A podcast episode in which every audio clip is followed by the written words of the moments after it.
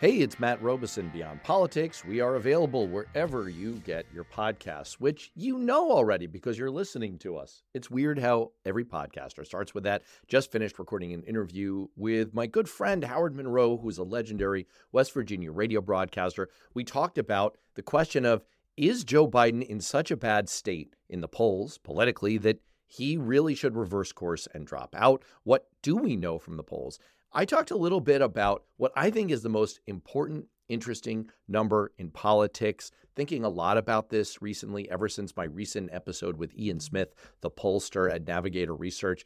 More coming up on this. I, I, am going to get into it more, but I began to preview some of the thinking here with Howard in the show. And then we talked a little bit about this week in Trump and the question of whether any of these judges who are presiding over his many, many trials are going to actually enforce the orders against him and shut him down or even potentially jail him. Just a quick note that toward the tail end of the interview with Howard, we had some audio problems, tried to clean them up uh, here on the back end uh, in the engineering studio and hopefully got rid of most of them. Sorry, though, if there's a little echo um, at some places or a little loss of audio quality. I'm not an audio engineer, um, but the crack staff here did their best, and hopefully you will get most of it. And final thing, please make sure you've hit that follow button or that subscribe button. Really helps us out. And we are climbing up the rankings steadily, and we need your help. And every time you hit that subscribe or follow button, hit play on one of our episodes,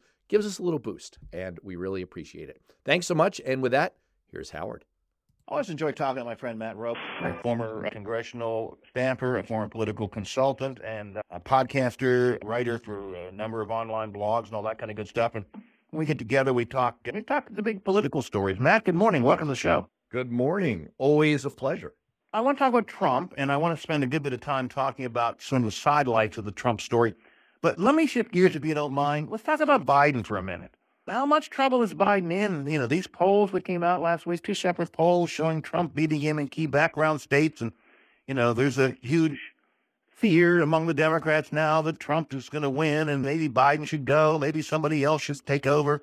How much trouble is Biden in in your professional I feel like the guy with his head in the icebox and his feet in the oven. And on average, I feel fine. I'm driven by two conflicting impulses here, Howard, because I'm a Democrat, which means that I am congenitally worried all the time. I'm like a rabbit. I'm nervous about every shadow.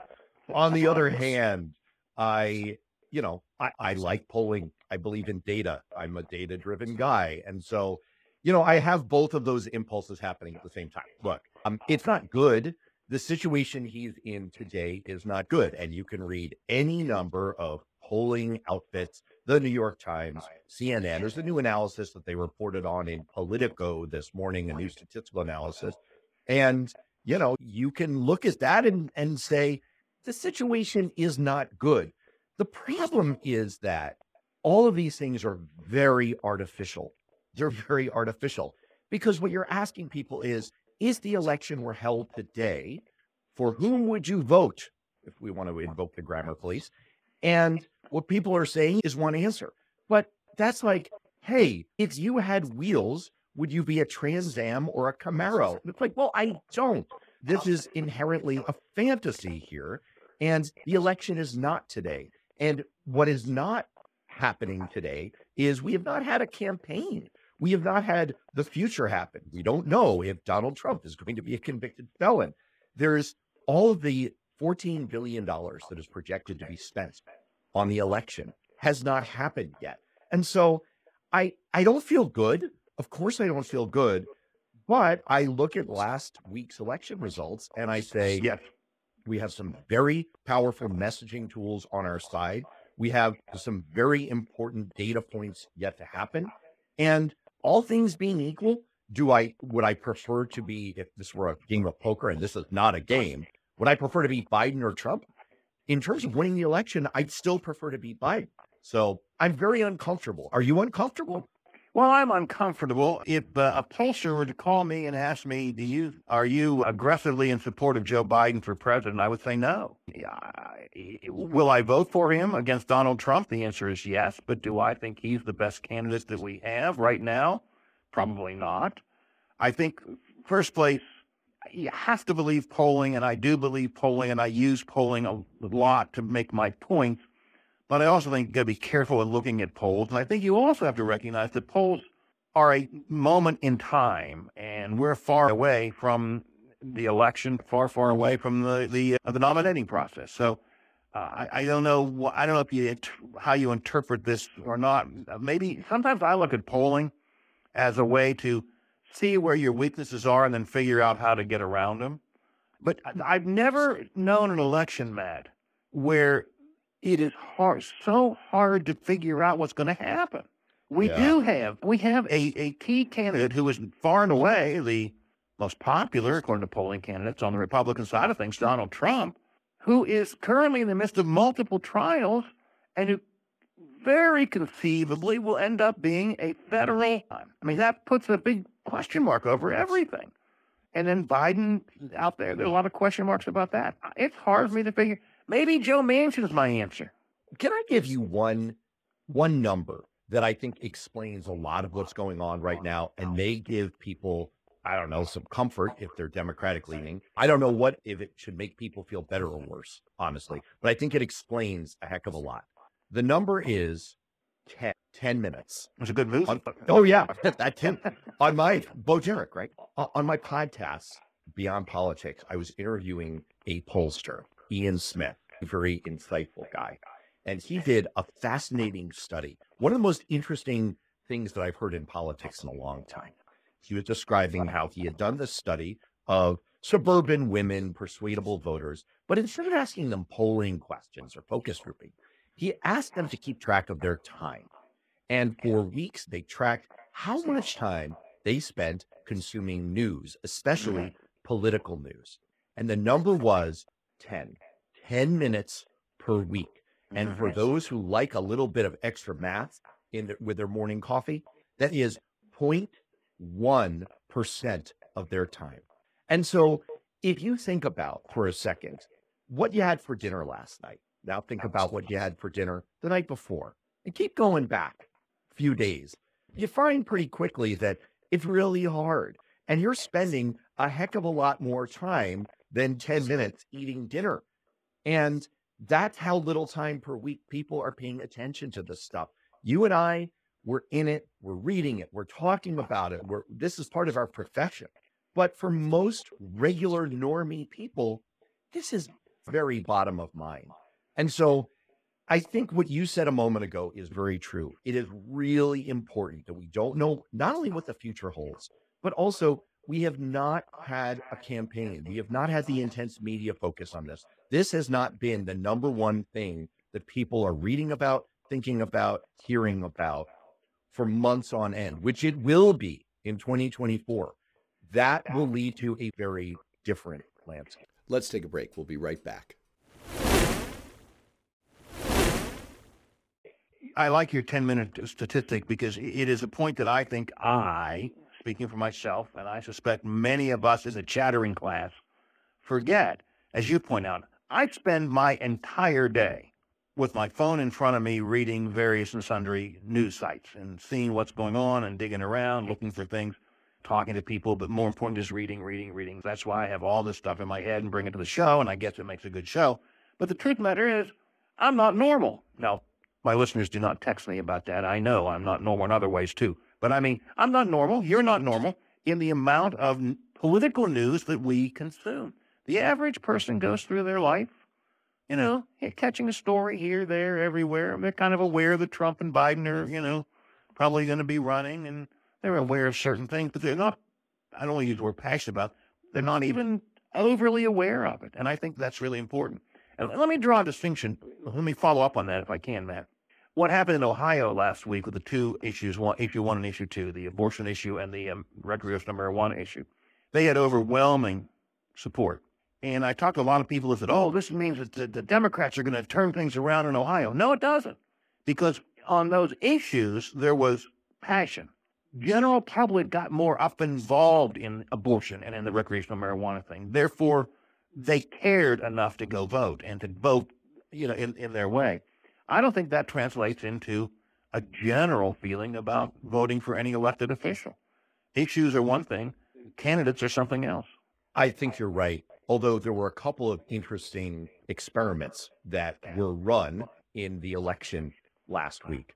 One of them was this abortion question, and we saw it on the ballot in Ohio, and we saw it uh, on the ballot very much in Virginia. You know, two abutting states for all of your listeners there.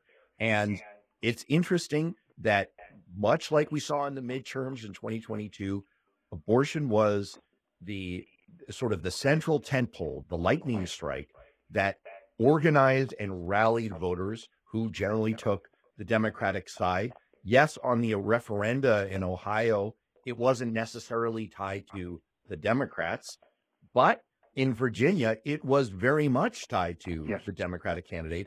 And, you know, I on Beyond Politics on my podcast, I've had many times the former chairman of the Ohio Democratic Party, David Pepper, talking about their organizational efforts.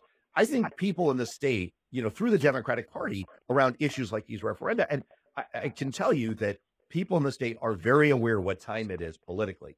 So that's one set of data point data points. I do think that Democrats are going to draw some major lessons from that. The other interesting one is Kentucky Governor Andy Beshear. You know, his reelection, which was not driven by abortion and was run very much to overcome $74 million spent against him and a campaign focused on trying to tie him to Joe Biden and the economy. And he won. He won by five points. And so that's a very interesting data point that suggests that there are things embedded in what Joe Biden has accomplished as president that people really like. Do they love the packaging? Do they love the term Bidenomics? No, probably not. But they like the accomplishments. And there is an opportunity there for Democrats to run around positive issues that voters care about. So, two different stories, two different places. But overall, I, I think it's good news that there are these two slightly different pathways that have led to victory for Democrats. Well, you certainly identify a couple of things that did happen and that are positive news for Democrats. I want to go back to the 10 minute story, though, that, you know, most people are only spending about 10 minutes a week with political news, because the other side of that, or, or one of the uh, implications of that is the general public only gets a glancing headline here or there. I'm thinking, for example, they're not getting any real information about how the economic policies of Joe Biden are actually working in the macro sense. They're not, what they're getting is the little drive by headline that says Biden is senile.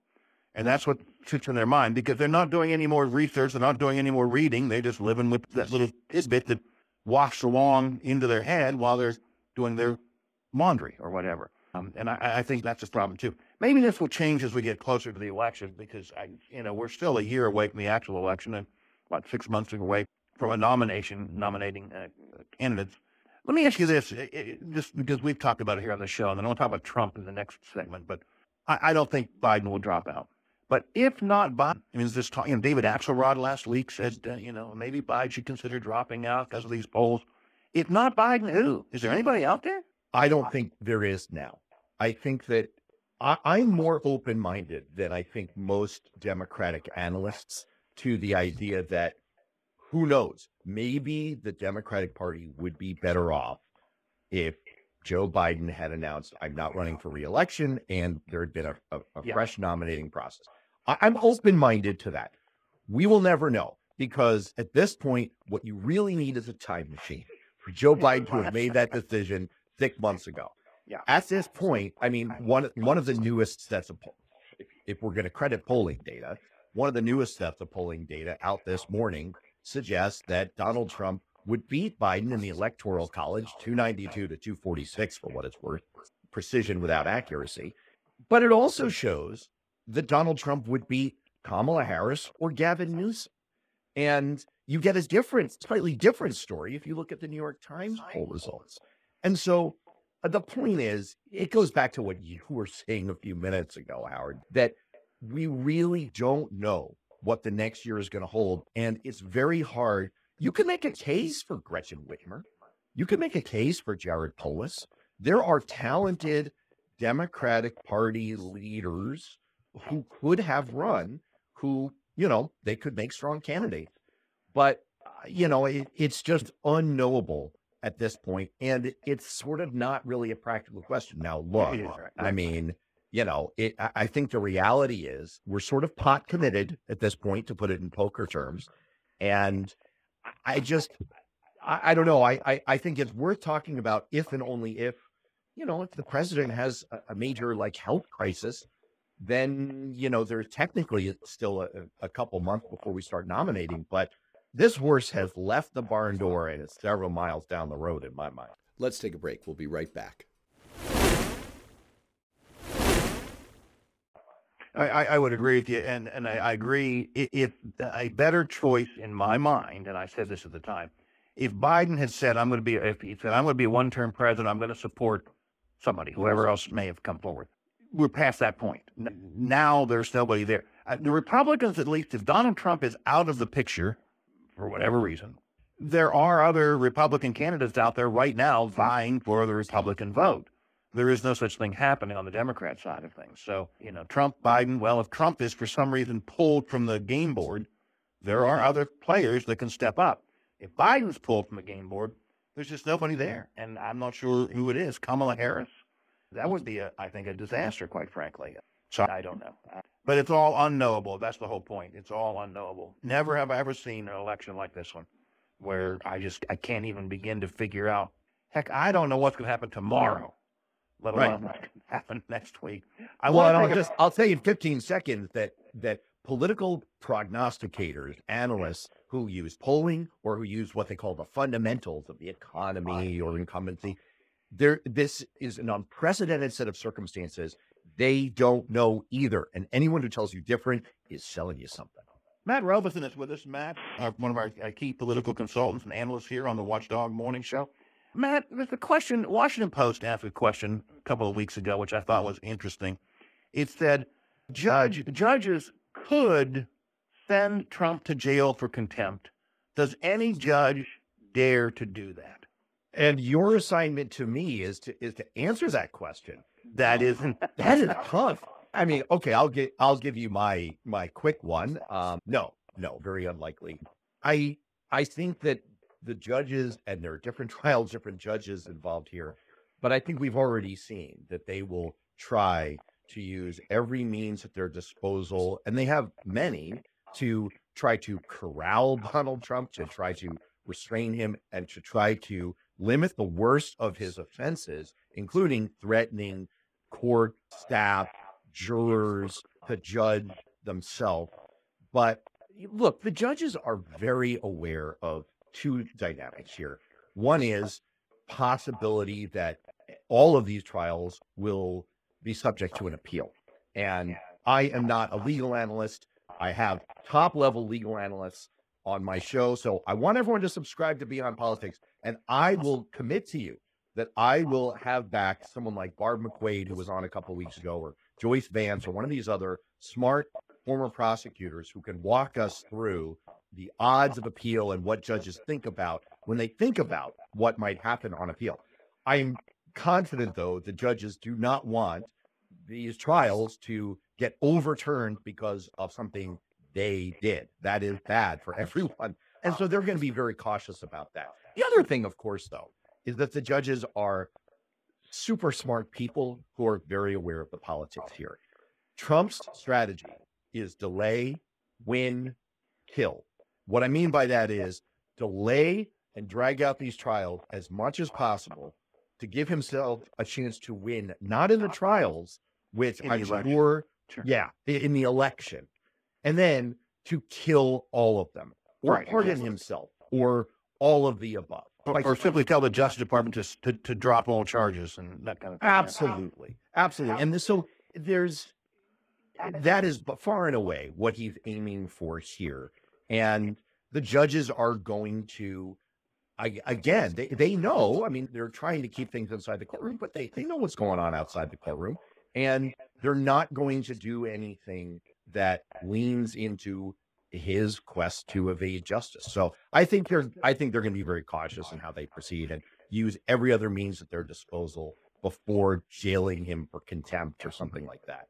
I, I, I, I agree with your conclusion, but maybe I, I do it from a different perspective. I think they are nervous about violent reaction if he were thrown in jail. Uh, I won't go so far as saying another insurrection, but I, I think they worry a lot about what uh, the, the the aggressive Trump supporters would do if uh, he were to show up in an orange jumpsuit. I think that's one of the things that really keeps them from that. On the other hand, Matt, here's here's what I keep asking myself: If you or I violated the orders the court set down when we were a, a, a defendant, we would be sent to jail. He has violated the gag order. He's already been fined at least twice by Judge. I think it was in Judge case. I did. I like you. I lose track of which case which, but I think he's been fined twice for violating the gag order financially.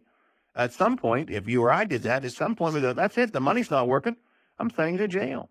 Should he get any different treatment than the rest of us? Well, look, it is possible, and again, I will I will commit to you that I will drag one of these expert legal analysts back onto my show, and I'll ask them about this. I mean, the other thing that could be going on here is if you have an employee at your business and you know you start to have problems with them, you might create a paper trail right? you know, you might start to document like, hey, you know, Robison's showing up late and he's, you know, being abusive to coworkers or whatever it is. Actually, I would never do any of those things. I don't want to associate my name with them. Um, you know, it, it could be that what the judges will try to do here is sort of an escalating series of penalties, short of, but leaving open the possibility that they would jail him. And, you know, it's the kind of thing where showing that kind of a record of paper trail of escalating sanctions could be helpful if if there's grounds on appeal for oh you know we were treated unfairly there was bias whatever it is that that the attorneys would be claiming. So i do i i guess it is possible. You know i mean here's the question back to you. Let me ask you this one. Trump's attorneys in the federal case tied to the insurrection and his attempts to overturn the election trump's attorneys just filed to have the trial be televised in again uh, you know like uh, unlike the the policy that exists federal trials are not televised. They want to overturn that and they want this televised. Is this if they get their way jack smith has opposed this but if they get their way is that necessarily a bad thing? No in fact i think i would i would hope it is televised because trump's demeanor whether he's on a witness stand which could happen again or whether he is simply in the courtroom is so bizarre that I think it may be enough to move some people away from his from voting for him. I just think he's crazy enough, and I think he's crazy enough when he's on television to do something that would get him himself in serious trouble. No, I think it should be televised. What do you think?